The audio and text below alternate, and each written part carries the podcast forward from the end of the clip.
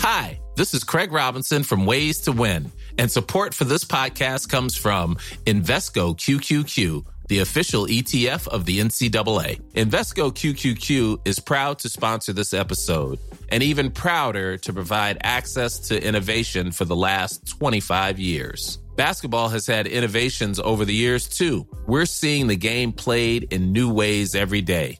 Learn more at Invesco.com slash QQQ. Let's rethink possibility. Invesco Distributors, Inc. I'm Sandra, and I'm just the professional your small business was looking for. But you didn't hire me because you didn't use LinkedIn jobs. LinkedIn has professionals you can't find anywhere else, including those who aren't actively looking for a new job, but might be open to the perfect role, like me. In a given month, over 70% of LinkedIn users don't visit other leading job sites. So if you're not looking on LinkedIn, you'll miss out on great candidates like Sandra. Start hiring professionals like a professional. Post your free job on linkedin.com/people today. Since 2013, Bombas has donated over 100 million socks, underwear, and t-shirts to those facing homelessness. If we counted those on air, this ad would last over 1,157 days. But if we counted the time it takes to make a donation possible, it would take just a few clicks. Because every time you make a purchase, Bombas donates an item to someone who needs it. Go to bombas.com slash ACAST and use code ACAST for 20% off your first purchase. That's bombas.com slash ACAST, code ACAST. Semple Stadium, an iconic sporting venue. As part of a major fundraising drive, My Stadium Seat is offering you the chance to place your name or the name of someone who loves GAA on a seat at the Field of Legends. Packages from 100 euro include seat naming plaques, certs of authenticity, online biographies, and open day tickets. Show your support or make someone's Christmas. Visit mystadiumseat.com. Semple Stadium, where every name matters.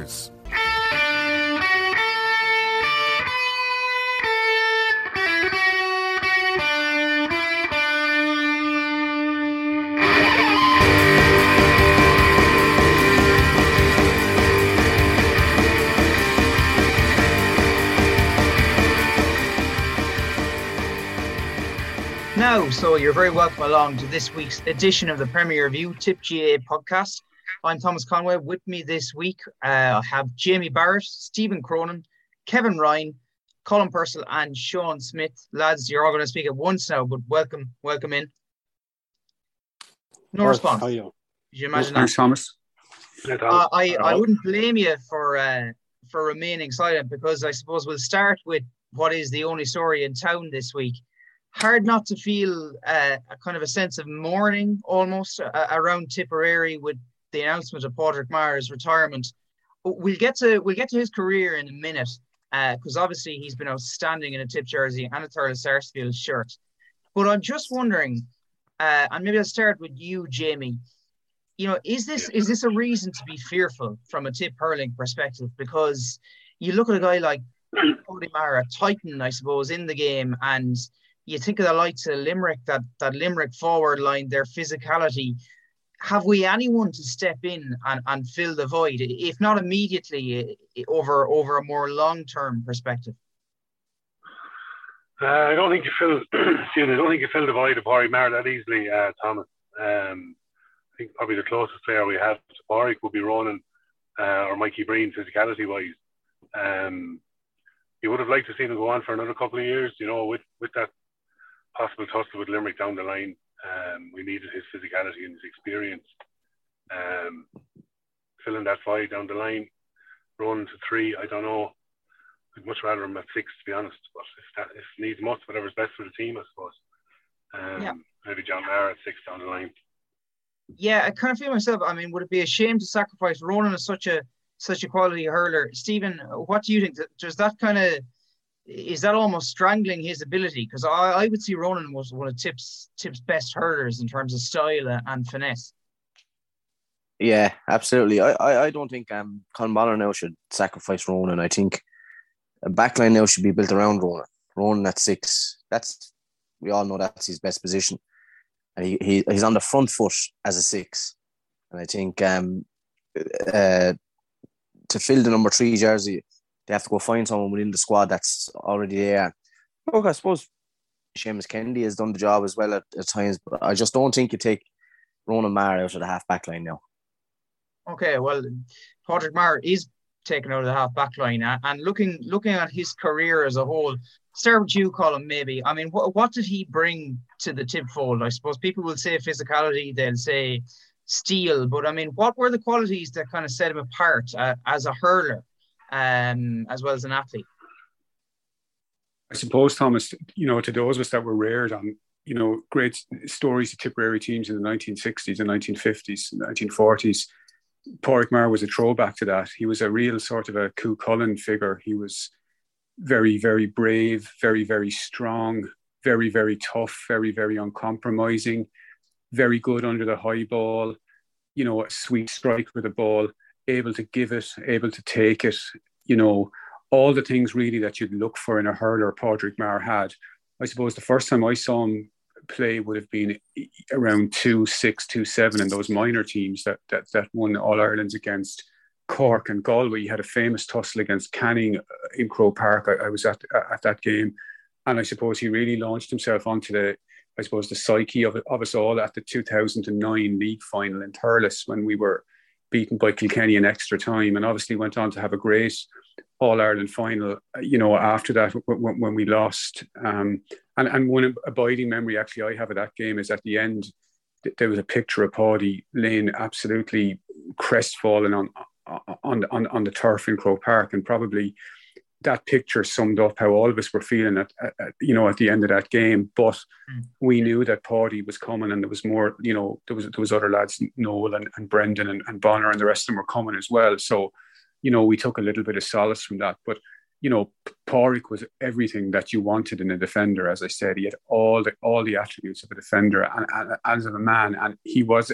a guy that the Tipperary jersey just, you know, it just fitted on him. He he wore that the way you want your Tipperary hurlers to wear it, you know. Yeah, and, and you said defender there, and he actually demonstrated versatility as a defender because when he first came in, I think a lot of people might have said this guy is going to be tips full back for for years to come. You know, he has that position nailed down, and yet, Kevin, he kind of he kind of emerged then and, and, you know fulfilled a role in in the half back line. What do you make of that? Is that down? You know, did you see that early on, or or is that something that kind of emerged as he matured? I, I suppose we all talk about you know in, in Maher's growth as a player that you know he, he had probably one one poor day in a tip, tip jersey as against Aisake Ó hAilpín in 2010 at fullback, and after that they reconfigured the team, and he really found his feet quickly there. Um, I don't think he he grew into it. I think he was just born to be a Tipperary hurler. I think you know two things I think would be consistency and leadership, and he's just so consistent, and um, just just his leadership from the day he went into the jersey. Tip might have had a dip when he was there, but Paddy certainly didn't. Yeah, yeah, and that was evident. I'll bring around to you, Sean. I'm wondering, like, do you think Paddy Maher would have would have blossomed as much uh, what, if he hadn't belo- uh, belonged to such a, a generation of tip players? If he hadn't been kind of nurtured by Liam Sheedy and that team, you know, is he a player which would have stood out, or did he benefit from kind of the game and the structure which they played? Um, I would have been kind of hard on Pádraig, well, attempting hard of Pádraig, I call it, up along there, um, from say under eights, under tens, under eleven in Scoil Ailbhe, coming in balls because he's centre back. Like so, he had he was back then. He was different. He was. Yeah. He just knew he had something. And the coaches that when he's involved in Scoil Ailbhe and Dúrlas Óg and Thurles CBS, they knew that. And like there's so many people that made Pádraig player. He's there along with himself, like but up along could see it coming. That was a golden generation to speak in as well. The time you'd Pa Bourke, Mickey yeah. Michael Cahill. There's a lot of names that have played in the county around that time. And just look, he was in there and he was one that just kind of towered above everyone else for his consistency and just to keep it going year in, year out without injury until the fatal injury now, like you know, so yeah, and, and I'm just thinking this is slightly tangential now, but the role of Thurles CBS, the, the role of uh, second level college is hurling. I mean, if you look at the tip players of, I suppose, recent years, and maybe it's always been the case, you know, they have benefited immensely from the college's structure, and Thurles, you know, were exceptionally strong in those years. How how valuable is that to tip hurling? I mean, we have a couple of hurling nurseries there. Let's start with you, Jamie. Like, I mean, clearly it, it was it was brilliant for Padraig Maher. Do you think it still has the same impact in terms of producing players and personnel? I think it does. It's, it's a very high level of hurling. Um, you know, it's it's as close to inter-counties you're going to get without mm. playing inter-county. You're playing with the best players from different clubs, different schools. Um, and playing with better players just makes you a better player yourself. Uh, mm. Ask anyone that plays the game, really. Um, I think it has a place. Uh, I know we're going to talk later on about Fitzgibbon crossover within the county and stuff like that, but I think it certainly does have a place that you know that players can sh- showcase their talents. I'm sure inter-county managers are watching all these Fitzgibbon Cup games as well as club championship games, uh, especially split season coming up. Um, yeah, definitely has a place. Yeah, and I mean, sure, you know, I suppose Thurles is a, a traditional hotbed. Dúrlas Óg has to play a big role there as well. But getting back around to to you know to the tip team and this this particular generation or crop of tip players. I mean, Padraig is, is a massive spiritual leader, so he's a massive spiritual loss. Stephen, I mean, who is going to fill the void and take on the mantle? I, I assume Ronan.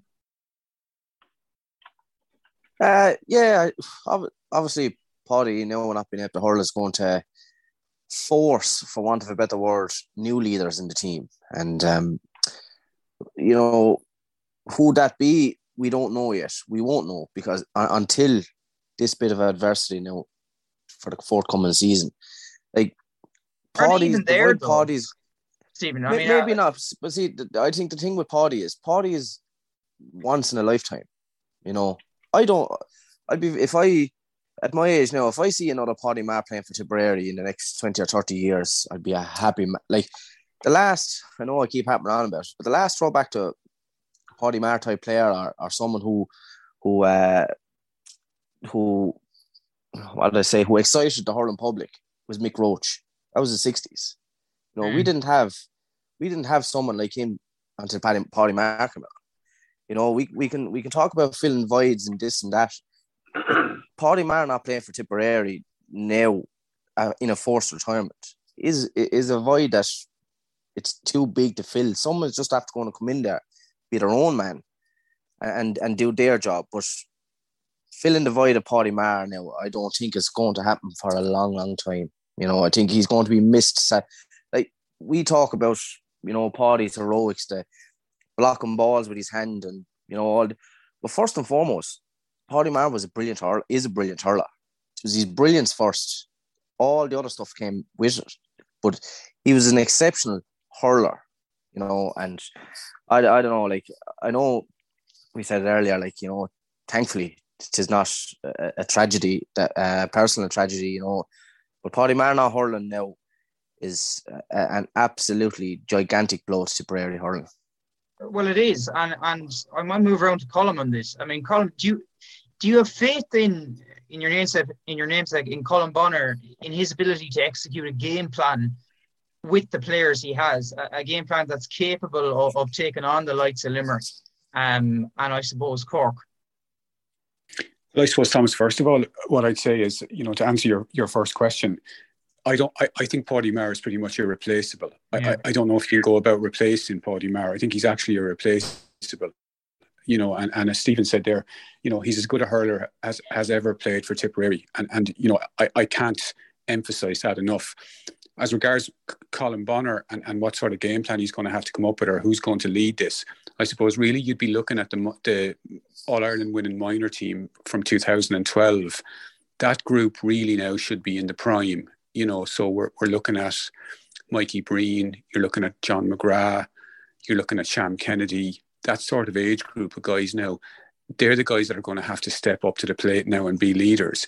And sometimes, you know, with a guy like Paddy Maher in the dressing room, you know, a, a dominating guy like that, maybe it it holds back some fellas in a funny kind of a way, mm. and maybe the, the the other guys will see well, Paddy's gone now, and it's you know I'm going to step forward now and lead, but I, I I still go back to what I said. I think Paddy Maher is irreplaceable, and trying to replace Paddy Maher, trying to put somebody in, you know, instead of Paddy Maher or, or to do Paddy Maher's job is, is, is next or near impossible. And, and in fairness to Colm Bonnar, you know, he has been dealt a couple of, you know, a couple of blows already before before the season starts.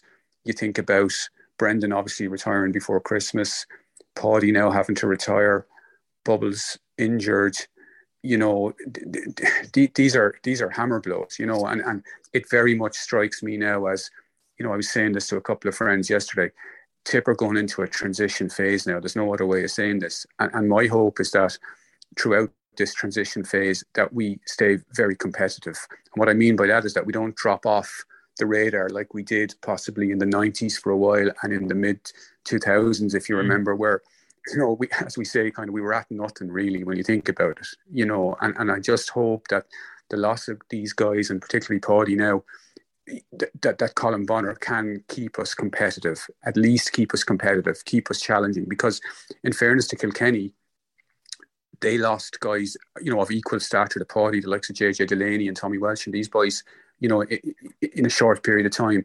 And Cody, albeit in Leinster, has kept them very competitive. They're in Leinster finals, they're winning Leinster finals, they're in league finals. So I think the challenge now for Colm Bonnar is to make sure that Tip remain relevant and, and, and build through this and come out the other side of it again because there'll always be good hurlers in Tipperary, always that's my mantra. Anybody who knows me, I'll always say there'll always be hurlers in Tipperary.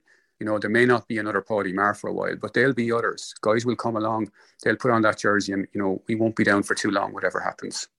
Okay, well, I'll tell you what. I'll throw out a question there. It's just after coming to my mind. A bit left of field, Kevin. Can can you imagine the likes of Paddy Maher and Brendan uh, and Brendan Maher in a management role in in say a decade's time? Because I mean, you know, they've done it all in the game. They can read the, you know, pretty good uh, judgment skills, ability to read the game. Can you see that prospect materializing? Yeah, absolutely. I, would be surprised if it took a decade, to be honest. Yeah. Um, I, I think when you look at look at the the kind of attributes that they have as well, Brendan, like, or in, in his job, you know, is like between his S and C, between working with Tenio, he seems a very organized person as well, as well as his kind of on the field attributes as well. Paddy definitely as well. I mean, who wouldn't respond to him coming into a dressing mm. room there being involved? I'd, yeah, I'd, I'd love to see him get involved. Maybe you know, give it a year and re- reflect. Maybe do do the media circuit for a couple of years. But I think at tip underage, there has to be a phone call go to Paddy. I think um, sooner rather than later about get, getting involved, getting them in there. Sean, thoughts? Yeah, um, like Pádraig didn't expect this, and like he's going to have a void to fill. Um, whether it's on the sideline on a field and at home in Thurles or from Dr. Morris development squads, like he's everyone knows him. Like his name alone, being in St. dressing with him being a coach, whether under 15 or 17 or up along, like you're going to give everything he got. And if he can even give that to say a fraction of them players, like what he has and what why he, why he is so consistent as he was, if he can give that to one or two of them players and they develop, then worthy. So like he's going to be around. He's not going to be disappearing, but I feel like he has everything at the moment. He can step in straight away, even if but feelings might take kind of break out and go even into media side of it, or you know, his name is used to when he's young. Yeah, yeah, make, no, make money that way as well. Why not as well? Yeah, no, it'll be interesting to see how it, how it pans out. I want to get on to Tips uh, Tips National League campaign. Um, it's obviously just about to kick off looking at the league and, and looking at this year's championship, how you know what is it real? What is realistic to expect from Tip? I mean, where do you see this team, this team going, Jamie, in the next couple of months? Uh, what's realistic? Um, I suppose you want to be very competitive, uh, depending on what team uh, Colm Bonnar selects. But I'm sure he'll want to go out after this week's new and get a win on Saturday against Laois. I know it won't be easy going down to Portlaoise. Um, but uh, I think the Tip public will want to win straight out of the blocks, you know. Um, I don't see us winning the league. We have won one in 14 years. It Doesn't seem to be a high priority, but I still would like us to do well in the league. And you'd be hoping that we get out of Munster. It won't be easy, but our aim should be to get out of Munster at a minimum. You know, that that's the bare minimum for any Tipperary team is to be competing at the business end of the championship. Okay, uh, we'll go to okay. Look, I'll come back to you, Sean. I mean, to unpick Limerick, like, and I don't want to make this all about Limerick, but you know, they do set the benchmark these days. I mean, how do you stop Cian Lynch conducting the orchestra there up front? Because uh, are we physically at a level where we can match them? I suppose that's the number one question. At the moment, we're not, and like we're going to try different ways to outmatch them. But like as far as I can see, a lot of counties tried things over the last two or three years against Limerick, and it's failed. Like every county in the same boat, bar Limerick, are trying this tactical master plan. You need everything go your way, but the one thing is to put up a show and not be completely out on like like you stand on these ads to keep the ball away from they're animals at the end of the day, these some of these players. Like and to be honest, over the years we had teams that were as good as this, maybe at a par, like Kenny over the years were the same, they were just dominating, but every county's back to drawing board at the moment. And I think once is going to be very interesting on the kind of who's second best at the moment. And there's a right fight for that, I feel. Yeah, well, it's interesting because, okay, we've established you can't outmuscle them. You can't outrun them. That didn't work for Cork in the All Ireland final. So, I mean, Stephen, like, if you were Colm Bonnar, I mean, what way would you be shaping your team? Would you be, you know, would it be a short stick passing game? Would you be dropping men back and playing defensively? What's the best well, way? no, I, I wouldn't. What I, uh, first of all, what I'd be doing is I'd be getting to know my players their strengths and weaknesses, and I'd be implementing a game plan and a style for Tipperary first and foremost. You know, like if we if we if we um if we go down the route of what can we do to beat Limerick? Now, look, Limerick are clear favourites for All Ireland this year ahead of everyone else. If we go down the route of what can we do to beat Limerick, Waterford will beat us. You know, we have to focus, I think, on Tipperary only. The personnel that we have, how do we get the very best out of them?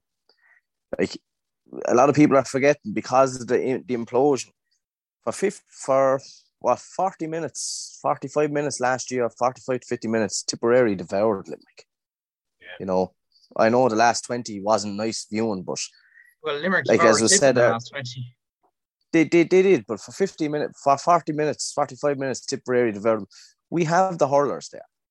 Now they're on a different level fitness wise and you know they're way further into their program but I think for us to, for me, a successful year now, I know Tipperary man shouldn't be saying it, but for a, a successful year for Tipperary now should be competing, competing for to home All Ireland semi final or final. You know, I, I think it's, we're a few years away now from toppling Limerick. And uh, I think all our focus is just going to Tipperary, what we can do, how we can improve our players, how we can get the best out of our players, and come up with our own way of hurling and implement that in games. Limerick, they have some talent, they're great talent, but they have their plan, their style, the system, and they they they implement their system in games to get the best out of them. They're not playing Tipperary and, and creating an, uh, an, a one-off game day tactics just to beat Tipperary. They're doing their style, their way, and it's about enforcing it, enforcing your will on the game. And I just think uh, if we obsess about Limerick and and what we do to topple them we'll be caught in the hop by someone else. And I think we should just focus on ourselves, get the best out of ourselves, create our own style of play and game plan, and, well, and move forward what, like that. I want to say one element of, of that, or one potential element of that game plan, and that is the role of, of the goalkeeper. And I might come to you on this, Colm, because uh, you know, we've seen a lot of it. We saw in last weekend the likes of Beggan and, and Morgan from Monaghan and Tyrone. We see the influence which the keeper is having on Gaelic football.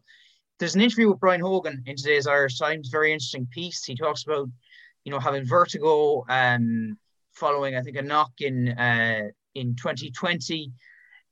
You know, there's obviously going to be a contest between himself and Barry Hogan for that number one spot.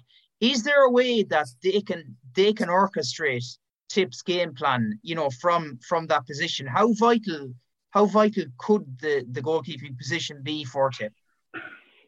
Well, look, Thomas. I mean, it's very, very, it's very, very vital. Is the answer to that? But I suppose the first thing we probably, or the management at least, needs to do is settle on who actually is the number one goalkeeper. Because you know, I, am a little bit confused myself at times as to who our number one is. We went from Brendan Cummins, you know, being in goal for, for, for 15 years as our number one, then on to Darren Gleeson as our number one. And, you know, the last few years have seen both of the Hogans, you know, swap over and back as, as between our number one goalkeeper. And, and you know, whilst one seems to have a better puck out than the other and that he's driving it longer, you know, eh, eh, eh, neither of them really, really convince me, shot stopping wise or distribution wise. You know, Brian has a monstrous puck out. Is but that is, what shot, you, is shot stopping even as important? I, I, I know I'm I'm hyper focusing on Limerick here, but they don't tend to score a lot of goals. No, um, and Cork are similar.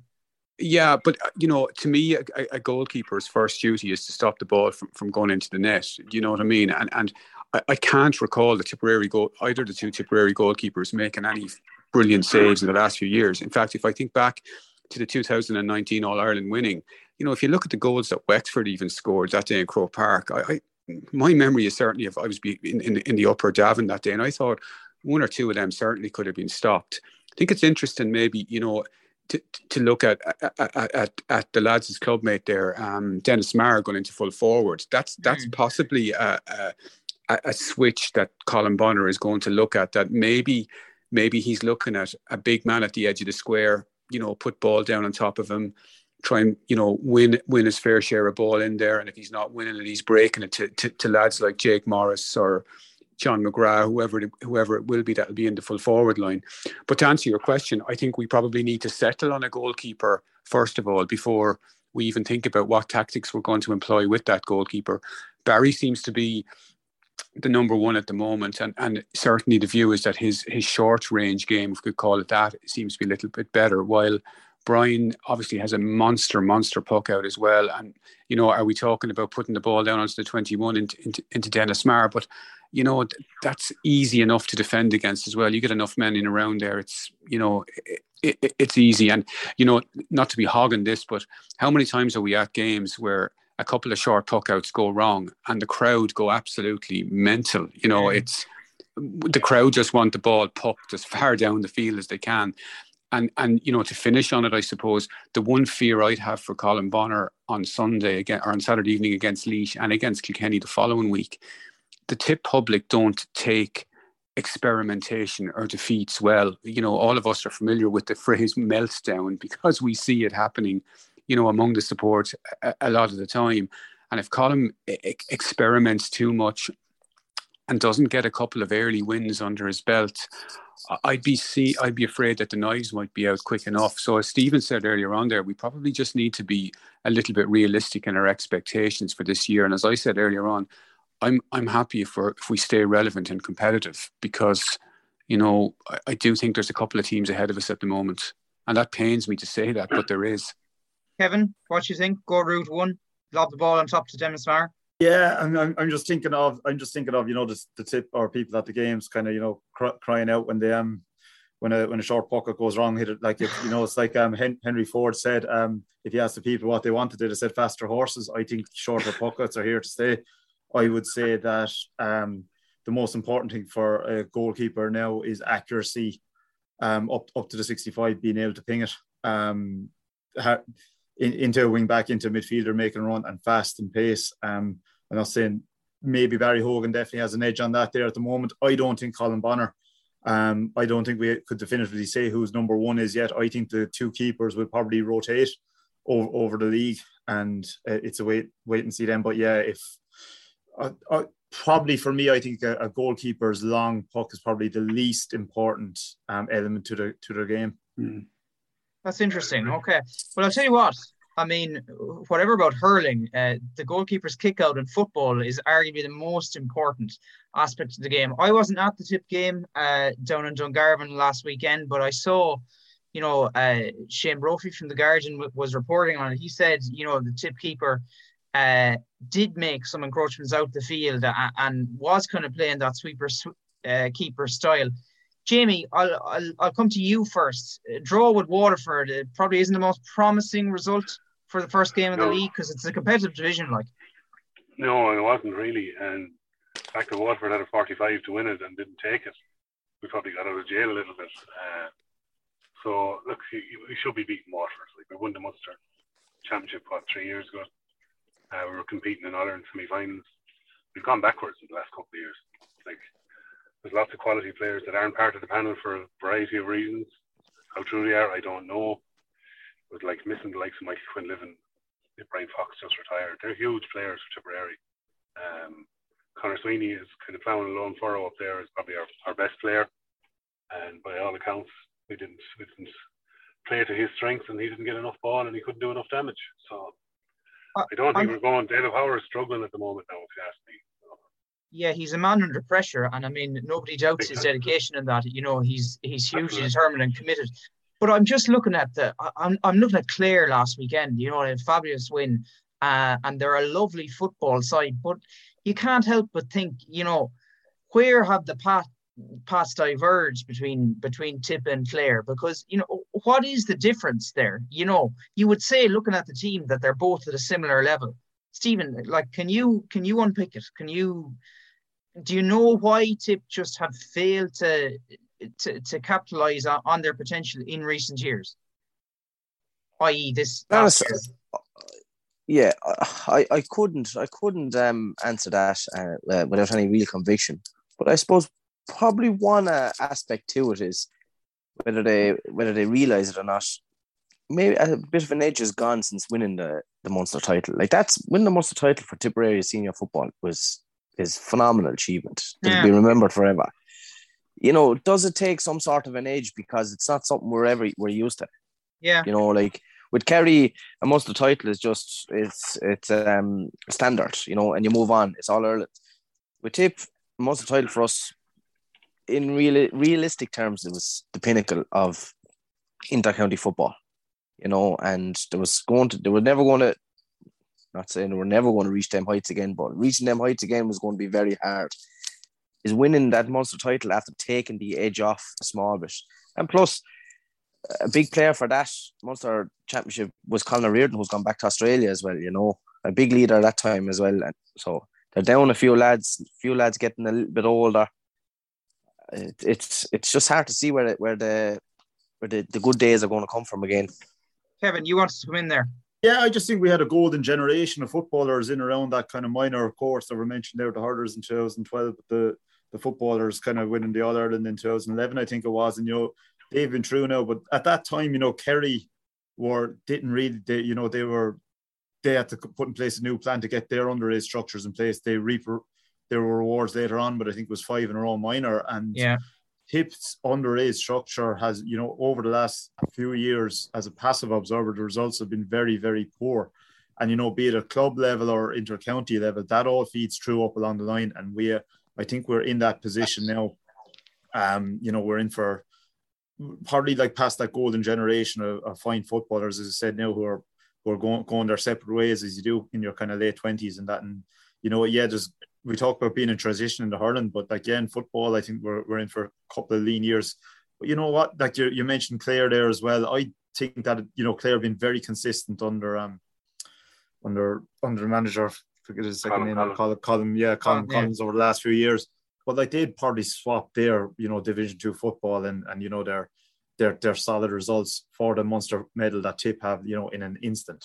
And you know, yeah. our lads have been have had the highs. Like you know, there's a few lows in there as well. Like, but you know, with like yeah, that no, group have given us all that and so many highs. So fair play, to might say. Yeah, no, you can't understate their achievements, and, and I think they're still. You know, I think the lads like Stephen O'Brien, you know, still have a lot to give. I mean, Colm, we we discussed the Waterford game last Friday prior to it. Uh, we discussed Tipp's Tipp's league campaign.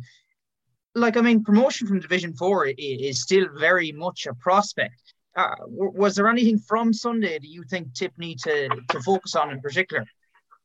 Yeah, well, look at it. I, I, mean, look, people were disappointed with the result initially last Sunday. I can understand that, you know, but I didn't think it was, you know, the worst result in the world. You know, I heard people saying, "Oh, because we didn't win on Sunday, we now can't get promoted." I, I don't, I don't agree with that. I think, you know, league football, league hurling, you know, results are up and down. Okay, this is a very, very competitive division. You know, Cavan, Sligo, Tipp, Waterford, Carlow, Wexford, Leitrim, London will all look at each other and say we can win on any given day against any any given team. So I think the one solace I would take, yeah, yeah, the one the one solace I would take from this is that you know we didn't lose, okay, and the other teams will will will beat each other.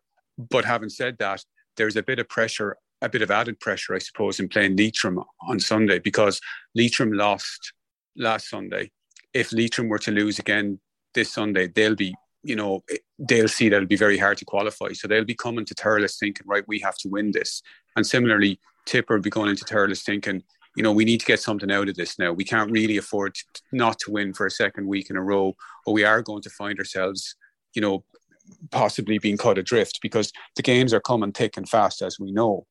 Um, just to touch on a couple of things the boys said, I suppose. Look, six players made their debut last Sunday for Tipp. We can't we can't ignore that. You know that that's that's a big turnover of players. You know, I'd be hmm. very surprised if there's anything like six players starting on the hurling team, new de- debuts on, on, the hurling team next ne- next Saturday night. So, you know, th- that has to be that has to be looked at. Um, as well, like Waterford football, I know we can laugh and joke about superpowers and that. You know, I, I know the club scene down in Waterford, and I think I said it to you last Friday, Thomas. You know, hmm. there's some good footballers in Waterford. going down to Fraher Field was never going to be easy. And really, I suppose the, the, the, true test of this will be to see how other teams get on when they have to go down to Fraher Field and see how they'll get on down there. And, and I bet you they won't get anything easy down there either. But I suppose all we can do now is move on from last Sunday, move on to Leitrim now, and I really do think we need to get something out of the Leitrim game. I think if we lose against Leitrim, we're in big trouble then. Then you're two games into it, you've only one point, and there's teams going ahead of you, above you. You know, some teams will be sitting on four points, obviously, on S- Sunday evening, and that's quite a gap then to make up, you know. Yeah, no, and Ephie Fitzgerald is in charge of Waterford, we must remember, and he'll want to make his mark down there. Sean, I'll move over to you. I'll tell you what, I was listening to the football pod to Off the Ball during the week. Um, James O'Donoghue was on. He, he he's new to the fold there. He was just talking about the the intensity of Kerry training and the fact that you know his body just wasn't able for like is that what sets apart from the football and culture and all that we we know that but i mean do Tipp lack an intensity at the moment i mean are they physically and athletically, they're obviously not at the level of the top counties, but they don't seem to be at, you know, at Division Three, Division Two level. You know, Stephen, you mentioned that maybe the Munster title had had taken the, you know, the bite, the enthusiasm. Do, do you think that could be, um, you know, do you think that could be a reason? Um, just from watching through the football league games over the weekend, there you see the size. Football game has changed. It's all about speed, running, holding possession, taking a tackle. Um, like this Sunday now, Bowen State, I might go in and watch the lads see it again, but like even looking at them, will they, they won't look anywhere near that. But the thing is, are we Division two or three team at the moment? We may have peaked, as the lads said there. We had that golden generation. We got month's title. We done that, but like, are we up at that level? There's no point laughing and saying we are, but if we're nowhere near, to anything. but then it comes from Lucy on the field, our structures, underage, like have underage success their device tipped on earlier as well. Like there's nothing coming up there, football under level, kind of underage, um, any kind of not dominating, but even winning kind of them events that are going on in competitions and being competitive to kind of go with it. Or maybe people come back around again. But at the moment, like I don't watch much football, but from what I can see and hear, we're kind of going one direction at the moment. It's not the right place to go, but that can easily turn around. Like that crop we had about Dublin, that minor final I was in the hill that day. It says I know three of us up there, and like that was one lifetime thing. And like what say that kind of crop can't come round again if they're nurtured right. Well, well, they beat Dublin in a minor final. They were within touch and distance of Tyrone uh, in a in an under twenty one final. Mm. Jamie, I mean, like, how do And I suppose? Look, they they won a Munster title, a, a famous and historic Munster title, two years ago. But I mean, like surely there is more in this side. I just feel myself, you know, they, they do have more to give. They do have more in them, but I think it's it's a question of how do they awaken that. Yeah, good question. I'd say David Power loves to know the answer to it. Um, it's hard. It's hard to call, Thomas. I mean, we, we as I said previously, we were flying it a couple of years ago, beating the likes of Armagh and Galway and these teams, which are big, big players. Like you know, they're they're big teams in in intercounty football. Uh, we had obviously we had lots stronger panel back then, but like there, there is lots of quality there. Like you look at Clonmel and, and Loughmore being competitive in Munster Champions Championships um, club wise. Uh, I, I just don't think I don't think we're at the level we're at because that golden generation we spoke about, they were they were very well nurtured, and I don't see the same happening at the moment. Go back to the, the dual player debate with Liam Cahill back 2016 um, hard to players are they just choosing one sport over the other, and you're losing quality footballers maybe from every club that are only picking hurling. Like I mean, look at Sarsfields. We we play junior football every so often, but there's lots and lots of good footballers in our club. I'm sure it's the same in lots of other strong hurling clubs. Just you know, they don't get exposed to it, and as a result, Tipperary football suffers because they have a smaller pick. You know, hurling wise, you can pick from the whole county. Football wise, you're picking from a handful of clubs. It's a big difference. Yeah, well, I'll tell you what, and the number of clubs, I mean, you know, you talk about the number of football clubs, the number of ladies' football clubs in the county is expanding rapidly, which is great to see. You know, they have a very interesting year ahead ahead of them. I followed them for most of the last season. They eventually avoided relegation uh, with an emphatic win over Tyrone. Um, Colm, I'll come to you first. I mean, where do you see this Tipp Ladies football side going? Peter Creedon is a very experienced manager. Um, he'll be highly ambitious, and and you know, I'm just thinking once Orla Dwyer, once Aishling McCarthy when I come back into the fold there, you know, you couldn't help but feel optimistic about Tipp this year. Yeah, and, and look, you know, locally here, I, I was following Mullinahone's uh, progress in the ladies football junior club championship. You know, they they they they've had great success this year. So it sort of re- it reiterates the point that you've made about Tipperary's ladies fo- ladies football be, being on the up and the participation level in Tipperary, in, in, sorry, in, in club in ladies club football in Tipperary, I don't think is, it has ever been higher. Hmm.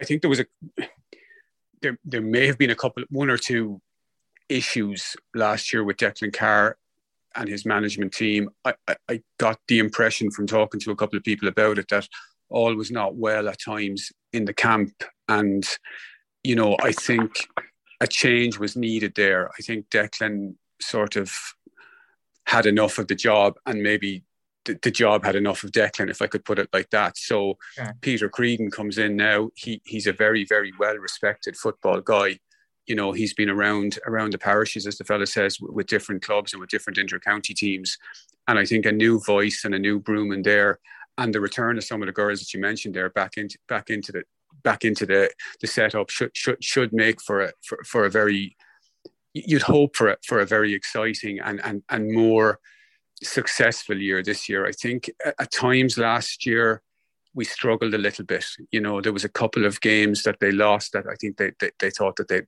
might have won. And then there was a couple of bad performances towards the end of the campaign. But as I said, I'm, I, I just got the impression from speaking to a couple of people involved that all was not well in the camp all the time. So look, new broom this year. You know, everybody has a clean slate. Couple of people coming, couple of guys coming back into the team, and hopefully they can they can kick on now and and you know be competitive as we were saying about our, our hurlers and our, and our footballers you know but I, th- I think across all three across our hurlers our footballers our, our ladies footballers, our camogies, just from talking to people around the county, I don't know that the lads find this. There seems to be a bit of a sort of a negative air about our prospects this year across all all, all the the grades and, and, and sexes. And I don't know how the lads picked up on that. You know, people are a bit unsure this year, which is something that we're not normally in Tipperary. Yeah, well, I'll come to you on that, Kevin. Uh, I spoke to Bill Mullaney during the week, um, and he seemed quite optimistic. The Camogie team seemed to be in a good place, but uh, like, would you share Colm's assessment there that there's a bit of kind of negativity amongst the public? Would I? Th- I think probably listen to the first forty-five minutes or so, forty minutes of this podcast, you're probably picking up on that. We're saying, "Oh, we'll be in transition, and we're not going to win at," and then you know, other lads, if we get out of Munster and talk about the the senior hurlers, back to them again and you know, I know like if we get out of Munster, it'll be a success kind of thing. And you know, in football, we're Division Four side, and promotion might be gone. So yeah, these kind of things self-sustain. You might accept um, lower standards and and you know and lesser performances as well. If in that, you know, Paddy then is a hammer blow, probably to cap it all off. But you know, I, I'm really hoping for performance on Saturday, and maybe the footballers get back in the um in the stadium, give a performance, then beat Laois from Everton's back on track there. As Colm said, there was issues last year in the ladies football. I see Meath and that, you know, came from nowhere to win an All Ireland there. Mm. Maybe over a three year period, we could, um, you know, do kind of aim towards that, aim towards getting very competitive in that championship. And as I said, Camogie, we've been in semi-finals the last couple of years, where you know, hopefully be able to make a make a bit of a leap there as well. So, like, yeah, there are definitely grounds for opt- optimism.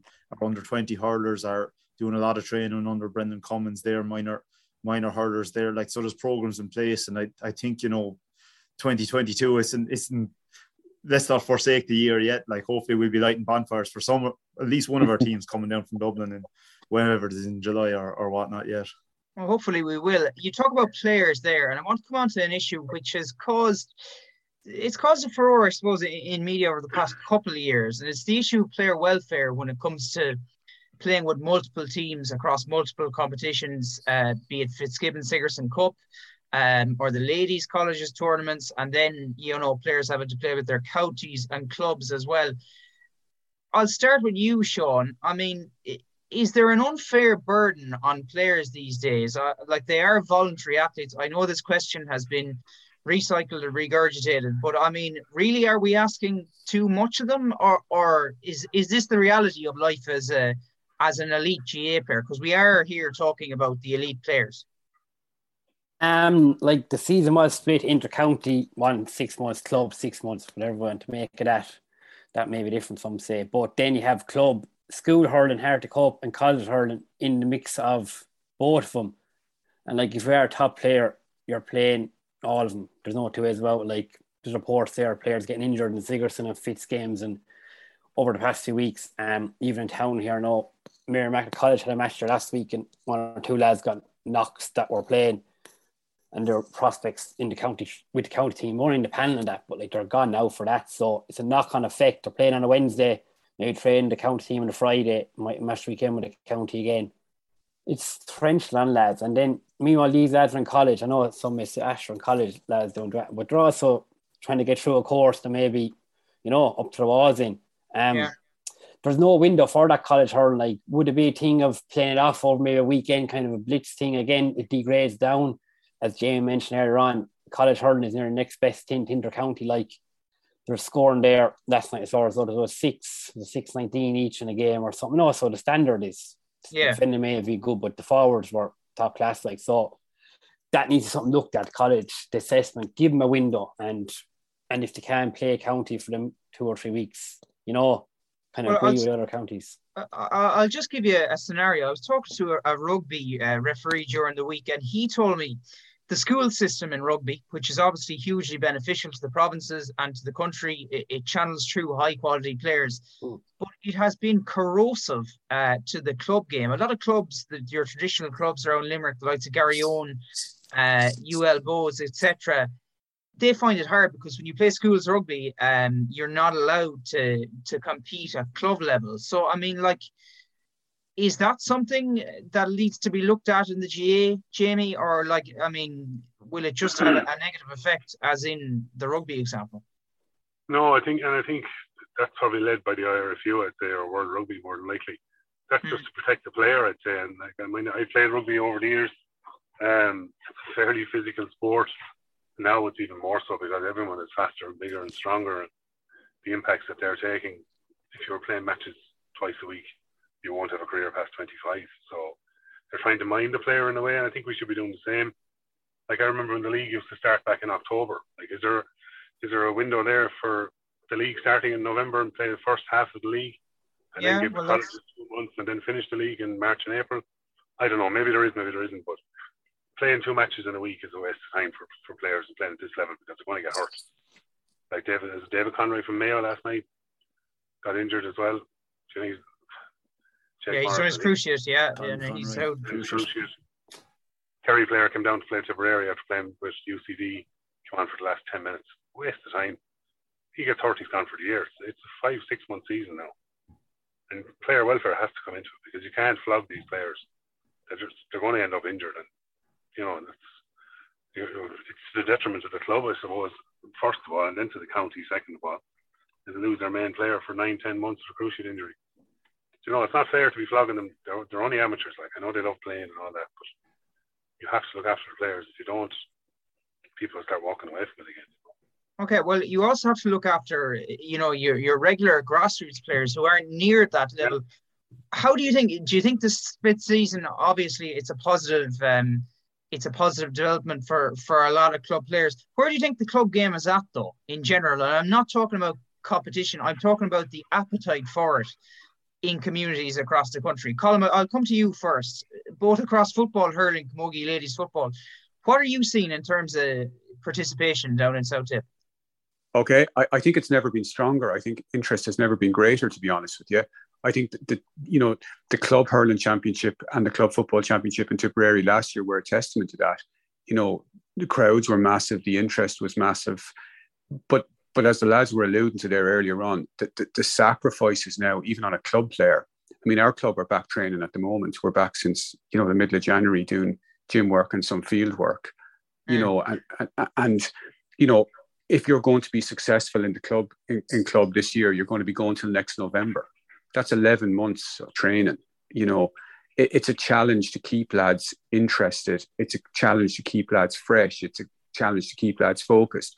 But if it, you know, most clubs will say, well, if we don't go back training, you know, the next door neighbors are back training and we're not going to, you know, we're, we're trying to keep up with the Joneses a lot of the time, you know. And I think, in fairness to players as well, you know, involved in Fitzgibbon and involved in you know under 20s or involved in seniors, they're in a no-win situation because no manager or coach is going to say, listen, I, am not going to look, you know, well, very few of them are going to say, I'm going to look after your player welfare. Don't bother playing for my team tonight.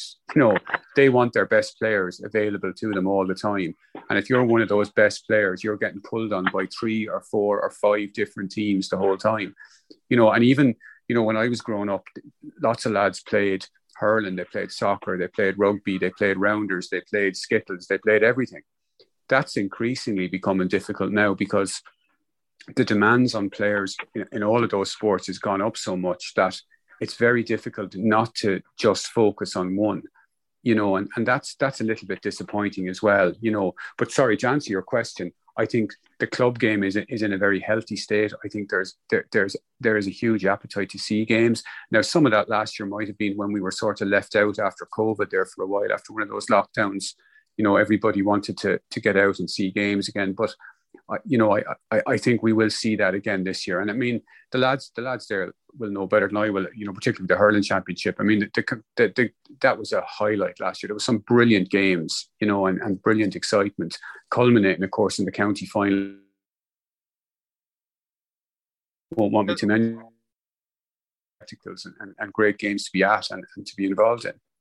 Yeah, and, and I mean, Kevin, like we hear there are a lot of things emerging from the pandemic now. I mean, people have mental health difficulties to cope with. Uh, there's a well acknowledged drug problem in, in, a lot of communities across Ireland. It strikes me that the GA becomes additionally important in that context, in you know, in giving people a sense of purpose and uh, a healthy way to an outlet, I suppose. Absolutely. Look, yeah, the GA for me has to be about three things, and only one of them is your top level. Uh, has yeah. has to be about club. There's always going to be non-hurling, non-football things. Like you know, the, the GAA club will be the, will be the natural thing, you know, to get involved with, be kind of fundraising or any of that, like you know, the outreach into community. That has to be there. You have your top level stuff, bringing people together, and you've just your underage games, getting young lads out and getting young girls out, kind of things, and, and playing. They're the three things that GA clubs have that probably maybe other kind of soccer, rugby clubs. They're not that embedded into the community. We have to hang on to that, I think. Yeah, no, you're absolutely right. Uh, I think we have um, a kind of a. I'll I'll pause the recording here for a second. Okay, so now we're going to look at uh, a poll we've been running online, and it's the best, the ten best Tipp hurlers of the past sixty years. Uh, now, Sean, you have some updated figures. I assume Patrick Maher is featuring in there. He is, yeah. At the moment, he's number two, so he is. Um, we're trying to whittle it down to the top ten um, at the moment, and then from then, then we'll go from there, voting down again. Give us a taste of a few of the names. I mean, a lot of people at will. The moment, so Eoin Kelly's number one. So you know, yeah. first people, God, you know, for a second session module kind of year, a lot of people are voting, or maybe the social people are on social media more, so they may have not seen the Pat Fox, the Jimmy Doyles. Okay, that's you know. fair enough. Yeah, that's a good point. So we've Eoin Kelly one at the moment. Um, and 1,052 votes. remind me of what division Eoin Kelly's from again, lads the south there, so south, he is yeah, column. Yeah. Um, the he big ball, taker, big ball division. was he the free taker? I think, yeah. That's right. Back then, right. pretty tense out finals as well. Like he's the first name that came to mind. Like when you mentioned top Tipp hurlers, like he's up there, and the vote count for him is double that of like Nick English at the moment and Brendan Maher and these as it shows. Um, Padraig Maher at the moment is number two, um, only a couple of hundred votes behind them. as you said, there probably is a bit of recency bias, which is obviously to be expected. But okay, we're going back 60 years. So that brings us back to what?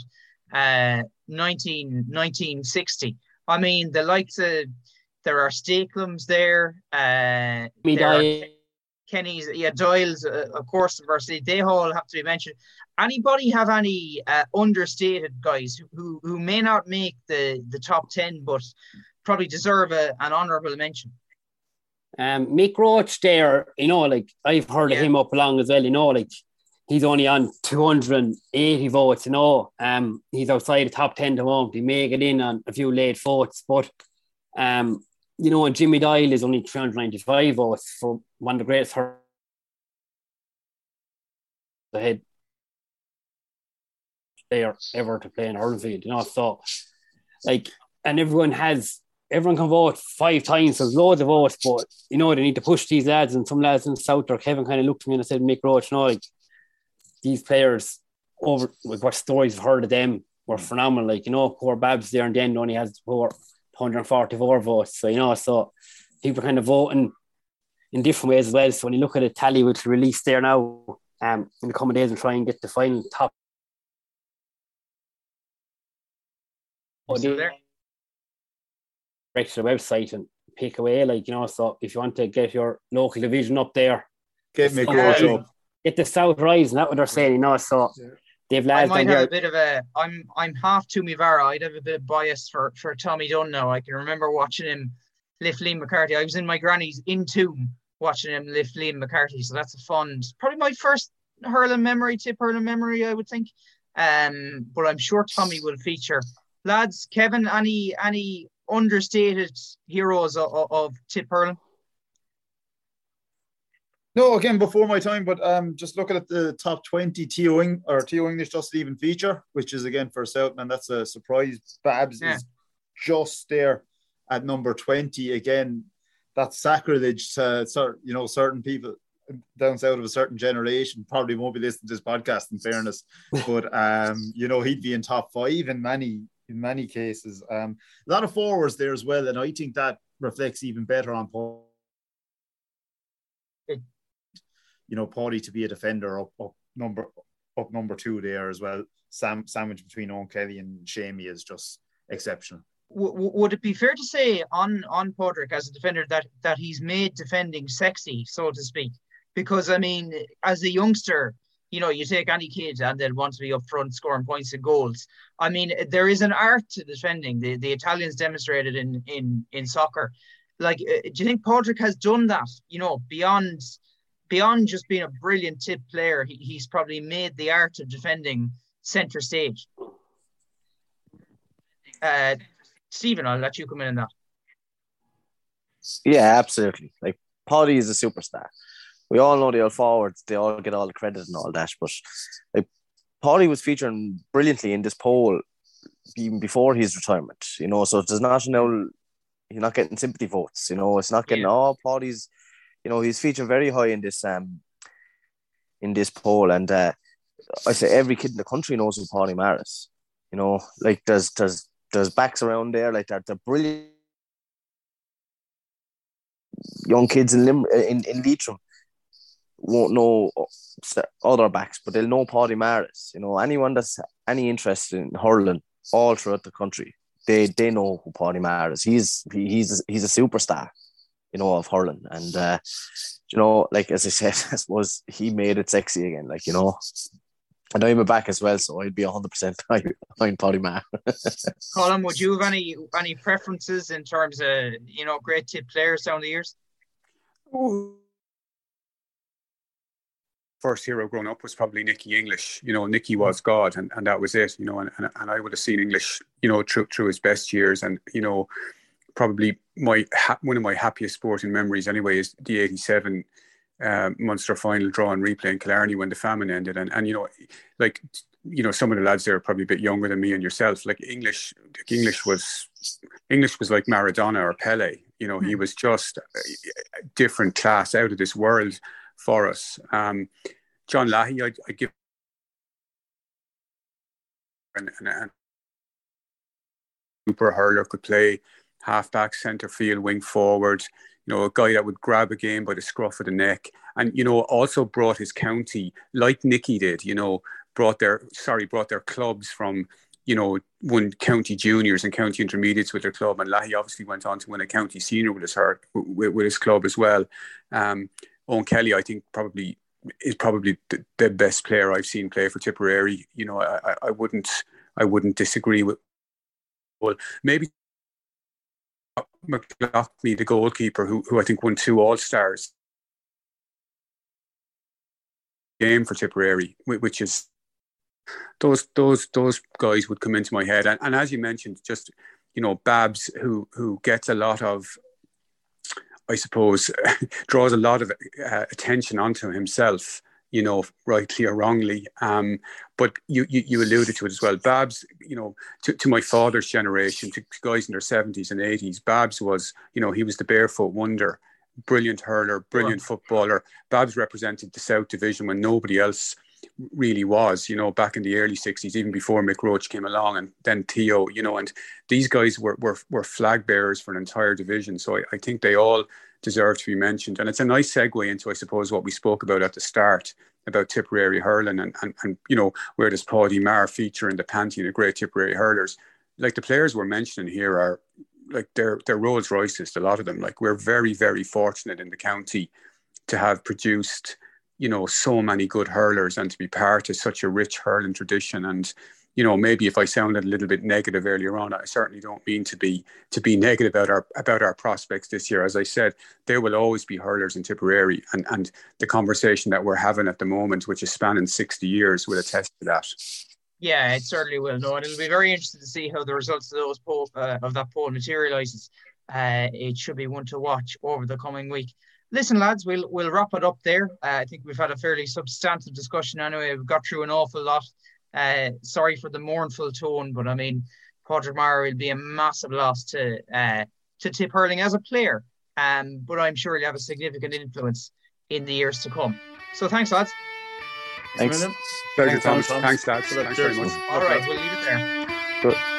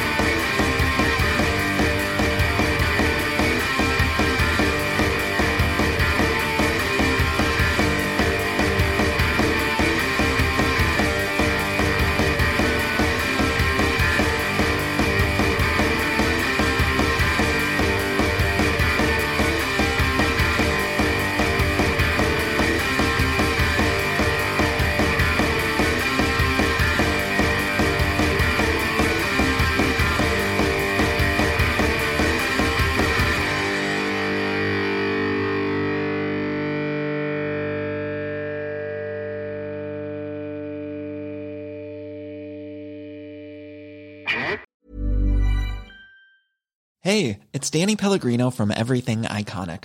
Ready to upgrade your style game without blowing your budget? Check out Quince. They've got all the good stuff shirts and polos, activewear, and fine leather goods, all at 50 to 80% less than other high end brands. And the best part? They're all about safe, ethical, and responsible manufacturing. Get that luxury vibe without the luxury price tag. Hit up quince.com slash upgrade for free shipping and 365 day returns on your next order. That's quince.com slash upgrade.